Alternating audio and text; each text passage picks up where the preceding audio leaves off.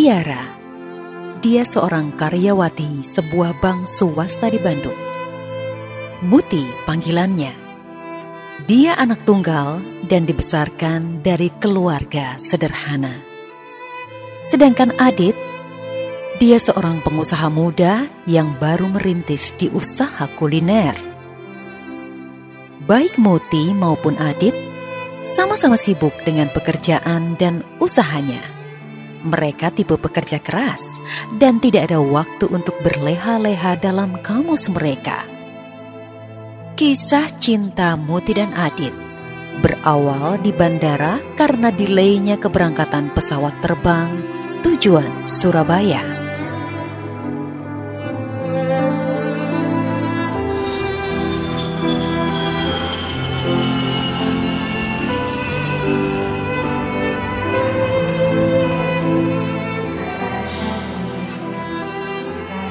Di saat menunggu pesawat tiba, keduanya disibuki dengan smartphone-nya masing-masing hingga muncullah komunikasi di antara mereka.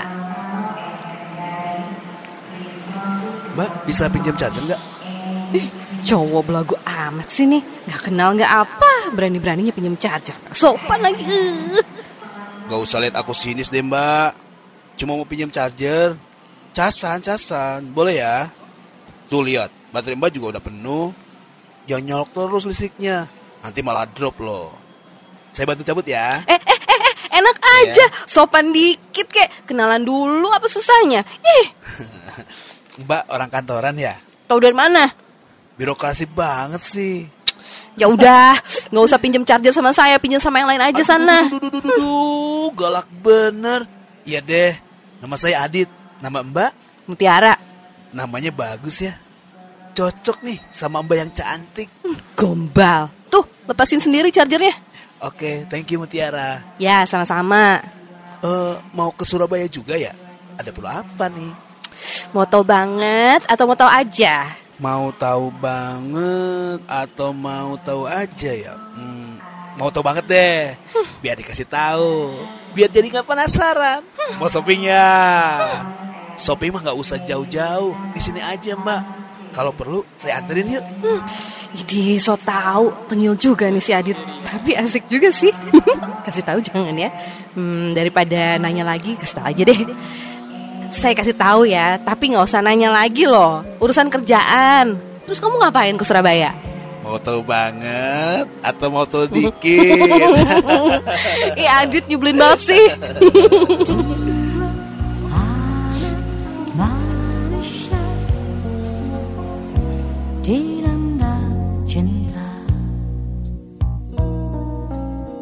Singkat cerita, baik Mutiara dan Adit, mereka saling suka. Mereka sering berjumpa dan jalan bersama, hingga ada kecocokan di antara mereka yang akhirnya mereka memutuskan untuk menjalani hubungan yang lebih serius.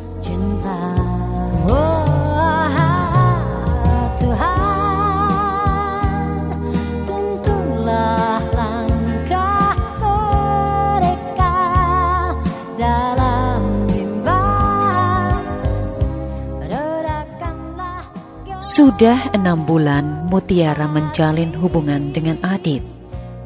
Meski jalinan cinta mereka kian hari kian akrab dan mesra, tapi mereka masih bisa menjaga diri, tidak tergoda untuk melakukan hubungan seks yang di luar batas, tapi hanya peluk cium biasa yang sopan. Mereka memutuskan biarlah yang satu itu menjadi kado di saat malam pertama mereka. Begitu indahnya kisah cinta mereka.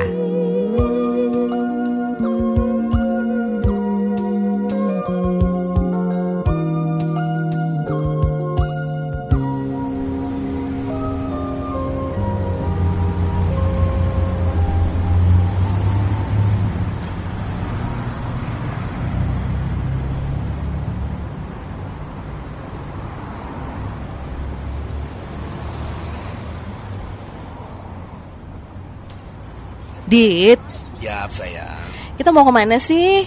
Daripada bingung kita mau jalan kemana, mending anterin aku pulang aja. Sambil aku kenalin kamu sama ibu yuk. Ibu pasti suka sama kamu. Yuk, mau kan ya Adit ya?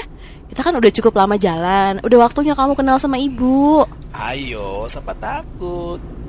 Sekarang? Tahun depan. Ya iya sekarang lah. Oke cantik. Cium dulu dong. Ih, nakal kamu. Asik, kabur.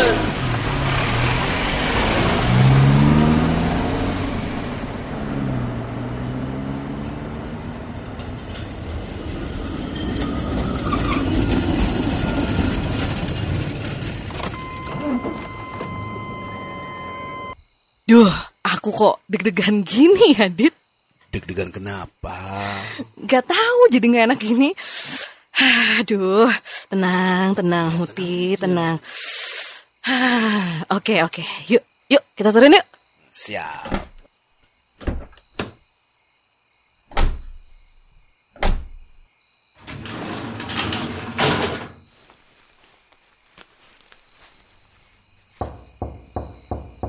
Tumben udah sepi, padahal baru jam segini.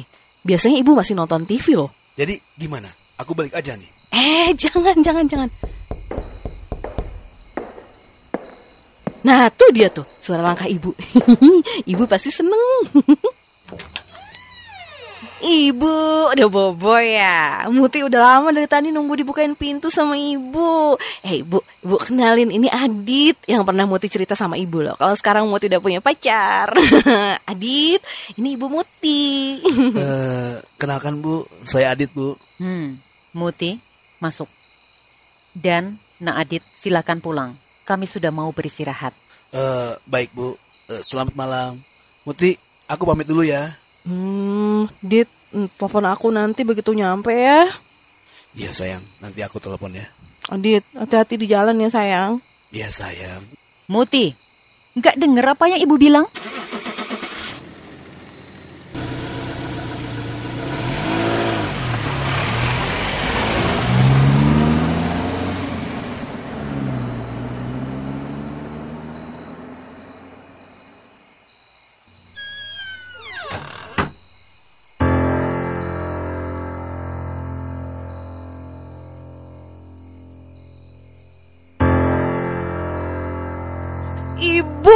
Ibu kenapa begitu sih sama pacar Muti? Kenapa sama Adit? Apa salah dia Bu? Kalau ibu gak suka ya jangan gitu dong caranya Bu. Muti sedih. Ibu kenapa? Muti udah dewasa Bu. Muti udah punya hak untuk punya pacar. Mutiara, ibu sudah bilang, sejak ayahmu meninggal, ibu pernah berjanji tidak akan mengizinkan kamu pacaran sebelum kamu sukses. Dan ibu tidak suka dengan pacar kamu yang sok akrab itu. Kamu tekuni karir dulu, Muti. Ingat, kita bukan keluarga berada. Sementara pacarmu tadi orang kaya. Bisa ibu lihat dari cara dia berpakaian dan bermobil mewah. Ibu tidak mau dihina oleh keluarga orang kaya. Bu, tapi Adit tidak begitu orangnya, Bu. Izinin Muti dekat sama Adit, Bu. Adit orang baik. Tidak, Muti. Jangan membantah apa kata ibu. Sudah, tidur sana. Ibu tidak mau berdebat. Ibu lagi kurang enak badan. Dan ingat Muti, gak usah kamu teleponan lagi sama si Adit itu. Mulai sekarang kamu putuskan dia. Ibu.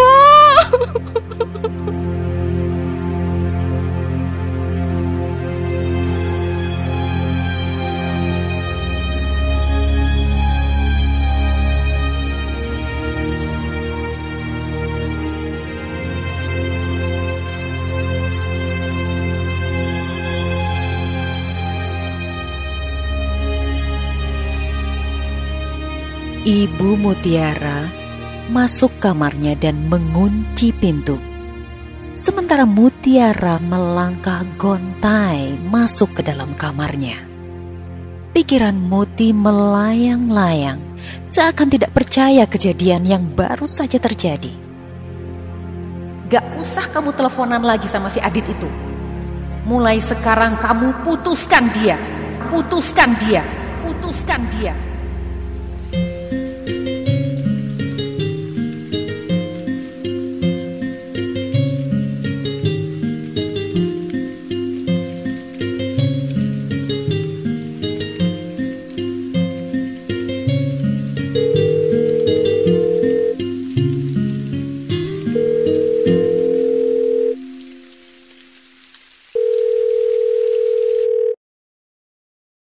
Halo sayang, aku baru aja sampai.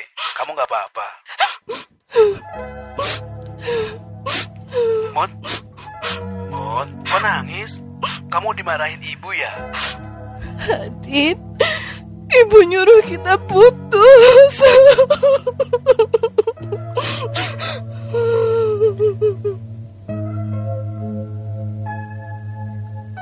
Mutiara memang anak penurut.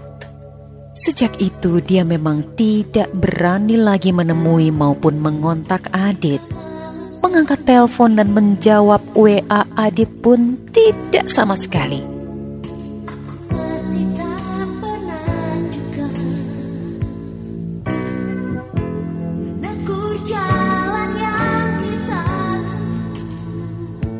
Dua bulan berlalu. Muti sangat menyibukkan dirinya untuk menghilangkan rasa sedih hatinya yang begitu dalam. Setiap menjelang tidur, rasa dilema selalu menghantui. Antara rindu mendalam kepada Adit dan tidak beraninya melanggar perintah ibunya. Bila malam telah datang, terkadang ingin ku tulis semua.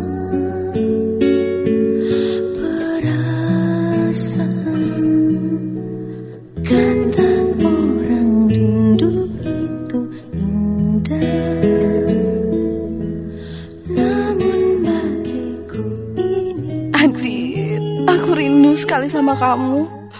Maafkan aku kalau aku gak pernah jawab WA ataupun telepon kamu. Bukan mau ku, Dit. Aku ingin sekali seperti dulu. Tapi aku juga takut sama ibu. Adit, maafkan aku ya. Adit, aku kangen kamu, Dit. Semoga kamu bisa merasakan rindu ini, Dit.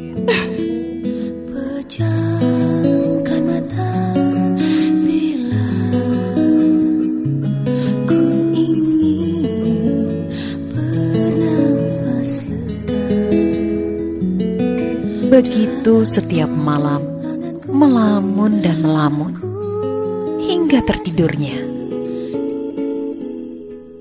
Dan tiba pada suatu malam, Muti tiba-tiba terbangun. Terdengar suara ketukan di jendela kamarnya.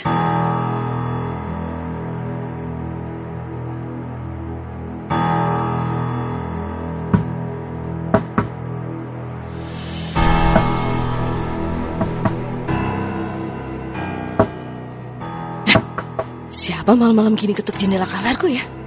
Ih, takut ah. Muti, ini aku. Hah? Adit? Ya ampun, aku harus cepat buka sebelum ketahuan ibu. Muti. Adit, cepat masuk. Adit, kamu kok nekat kesini? Tapi aku seneng banget. Adit, aku rindu banget sama kamu, Dit. Aku juga kangen sama kamu, Mut. Makanya aku nekat malam-malam gini datengin kamu. Gak peduli ibu kamu marah atau kita digerebek. Malah seneng digerebek. Kan nanti kita dikawinin. Adit, jangan keras-keras. Nanti ibu bangun. Adit, peluk aku rat-rat, Dit. Adit. Mutiara. Adit.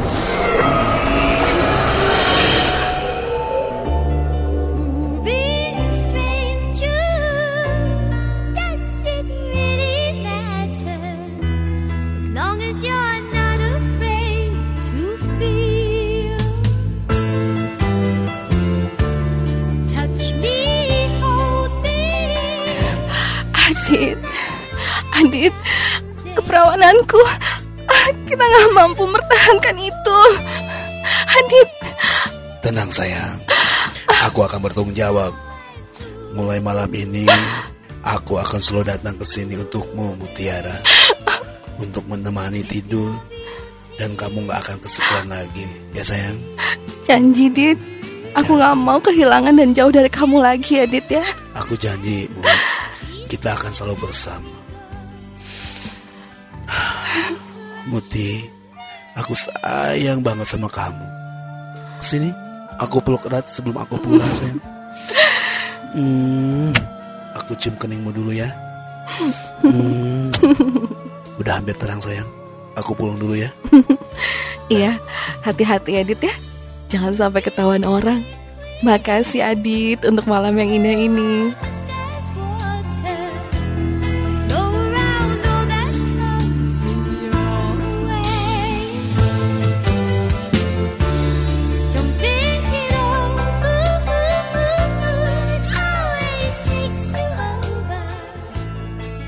Sejak malam itu dan malam-malam selanjutnya, Muti sudah tidak pernah dirundung kesedihan dan kesepian lagi, karena setiap malam Adit selalu datang menemui Muti dan mereka bercinta.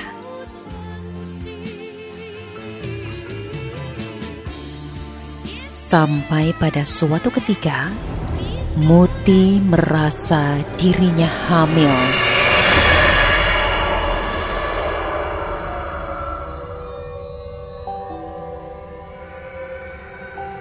Dit, rasanya aku hamil deh. Sudah 3 bulan belakangan ini aku gak dapet. Gimana ini? Asik dong, berarti ini buat cinta kita Mut. Iya Dit, tapi aku takut. Gimana kalau udah membesar dan semua orang tahu? Gimana aku harus nyembunyiin perutku yang besar di hadapan ibu, di hadapan semua orang? Gimana? Tenang sayang, fokus kesehatan demi si jabang bayi aja ya sayang ya. Demi anak kita, buat cinta kita sayang. Yuk, sekarang kita tidur. Aku peluk kamu dari belakang ya. Coba aku usap-usap perut kamu, biar kamu dan anak kita tenang ya. Tapi Dit, sayang Adit.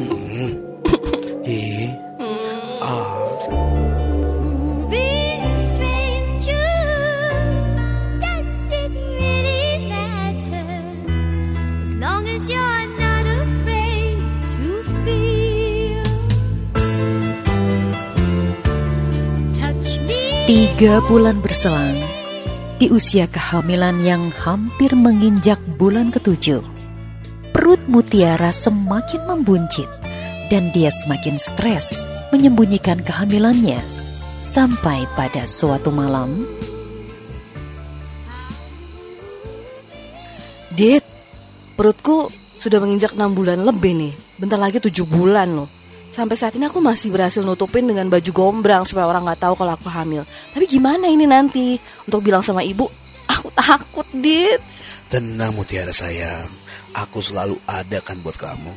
Jangan banyak pikiran ah. Yang pasti kamu harus sehat. Makan yang banyak biar anak kita sehat.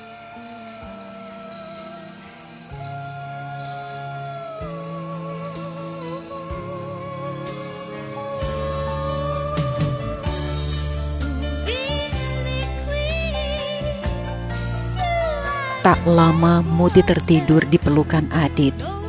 Dan keesokan paginya, Muti bangun kesiangan dan Adit sudah tidak ada. Bergegas, dia cepat-cepat pergi ke kantor. Dan setiba di kantor, Mutiara berjumpa dengan sahabatnya Reisha.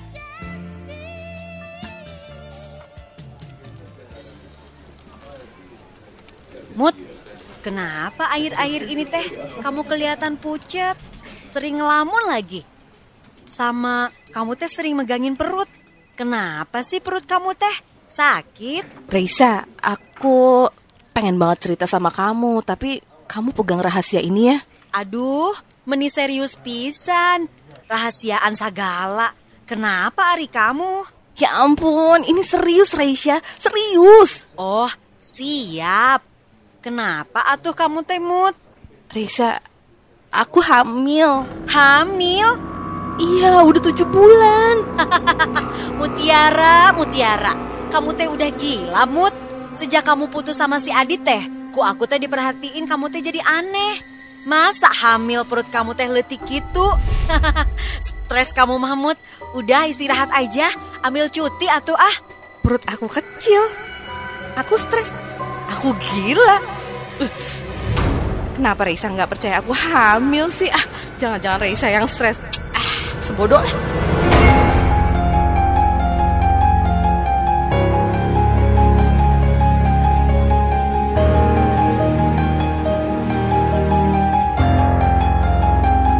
Malam pun tiba, di saat Muti sendiri melamun dalam kamarnya sambil mengelus-ngelus perut buncitnya dan juga merasakan tendangan-tendangan si cabang bayi. Kembali terdengar ketukan kaca di jendela kamar Muti.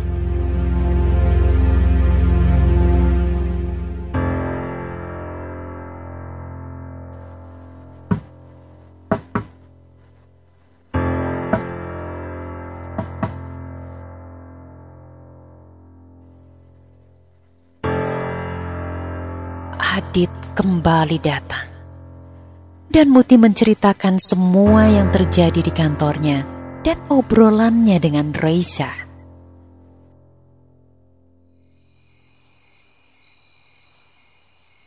Dit, aku aneh deh. Kenapa Reisha waktu aku ceritain gak percaya ya? Bahkan saat aku suruh pegang perutku waktu si Ade nendang-nendang, dia tuh gak bisa ngerasain coba. Malah dia bilang perut kamu kecil Mut gitu. Terus masa aku dibilang stres lah, gila lah. Kan kesel, Dit. Ngapain harus kesel sayang? Biarin aja lah. Gak usah pedulin omongan orang lain. Yang penting anak kita sehat kan? Mamanya juga sehat. Dit, ini udah 7 bulan loh. Kita belanja besok yuk. Barang-barang untuk anak kita. Nah, terus besok kayaknya aku mau nekat aja bilang sama ibu deh. Kalau aku udah hamil anak kamu. Kamu setuju kan? Udah, gak usah beli barang-barang bayi. Cukup beli kain kafan aja. Adit, kamu bicaranya gitu?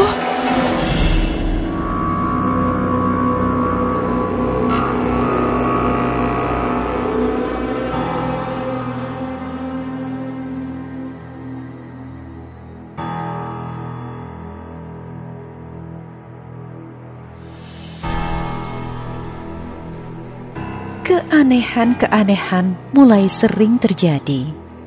Teman kantor yang tidak percaya Mutiara hamil, ibunya pun begitu. Bahkan menilai Mutiara sudah sakit jiwa karena telah diputuskan paksa olehnya. Hingga pada suatu hari menjelang tengah malam,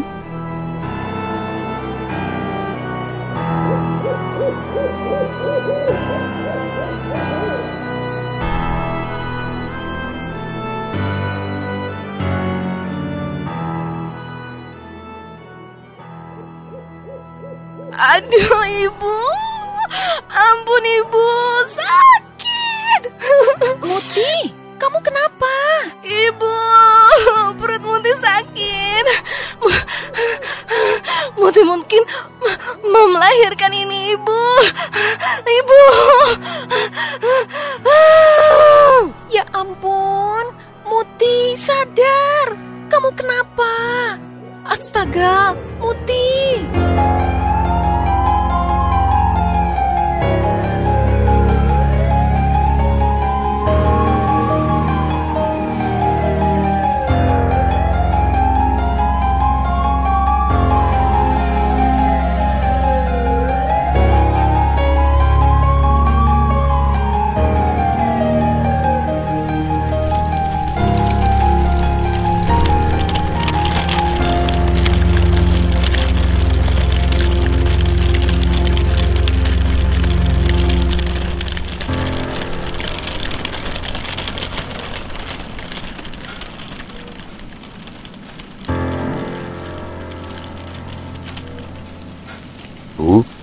Anak ibu kenapa?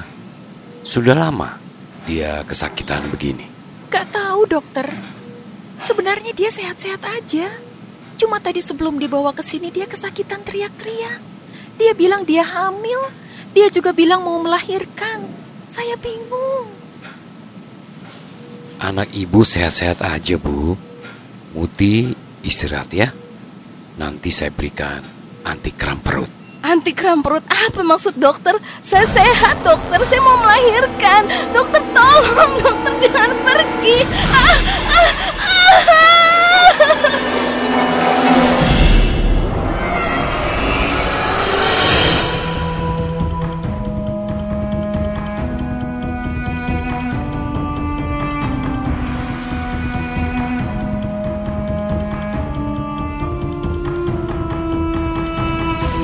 Muti pingsan. Dan di saat siuman, Dia memegang perutnya telah kempis. Dia memanggil-manggil Adit. Mutiara ingat betul sesaat sebelum pingsan, dia melihat Adit datang bersama serombongan kereta kencana. Adit datang mengambil bayi itu dan menyerahkan kepada seorang wanita cantik berambut panjang, berbaju hijau dan memakai mahkota. Muti terus memanggil-manggil Adit.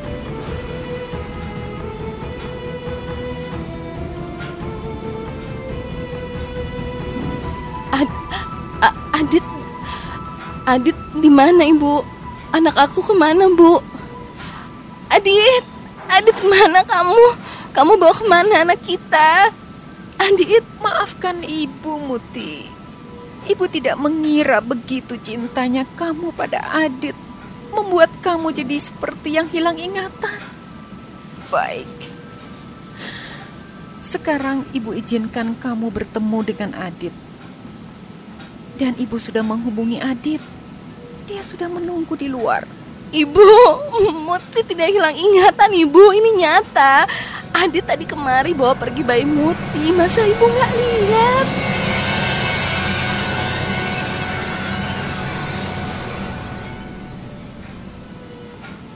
Adit, masuklah.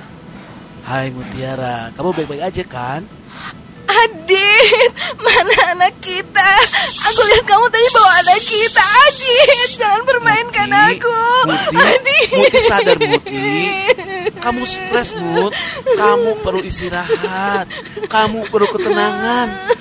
Aku baru saja datang dari Surabaya Mut. Sejak kamu putuskan setahun lalu dan kamu tidak bisa dikontak, aku hampir putus asa Muti. Apa? Iya, untuk datang menemui pun aku gak sanggup Mut. Terus aku kacau balau. Aku tinggalkan semua usahaku di sini dan pergi ke Surabaya. Sudah 1 tahun Mut, aku tinggalkan kota ini. Sampai tadi pagi ibumu telepon aku dan dia bilang kamu sakit keras dan panggil-panggil nama aku terus. Makanya aku segera naik pesawat ke sini Mut. Apa? Kamu selama ini pergi Dit? Iya. 1 tahun ada di Surabaya. Iya. Kamu baru datang lagi ke sini sekarang? Benar. Jadi yang setiap malam datang mengetuk jendela kamar itu? Apa? Yang mencumbu aku hampir setiap malam. Apa? Yang menemaniku tidur, sampai aku hamil dan melahirkan. Maksudnya apa ini? Itu siapa Dit kalau bukan kamu? Lalu siapa yang bawa bayi itu? Allah. Dan serombongan kereta kencana itu yang ada wanita cantik baju hijau rambut panjang pakai mahkota. Itu siapa?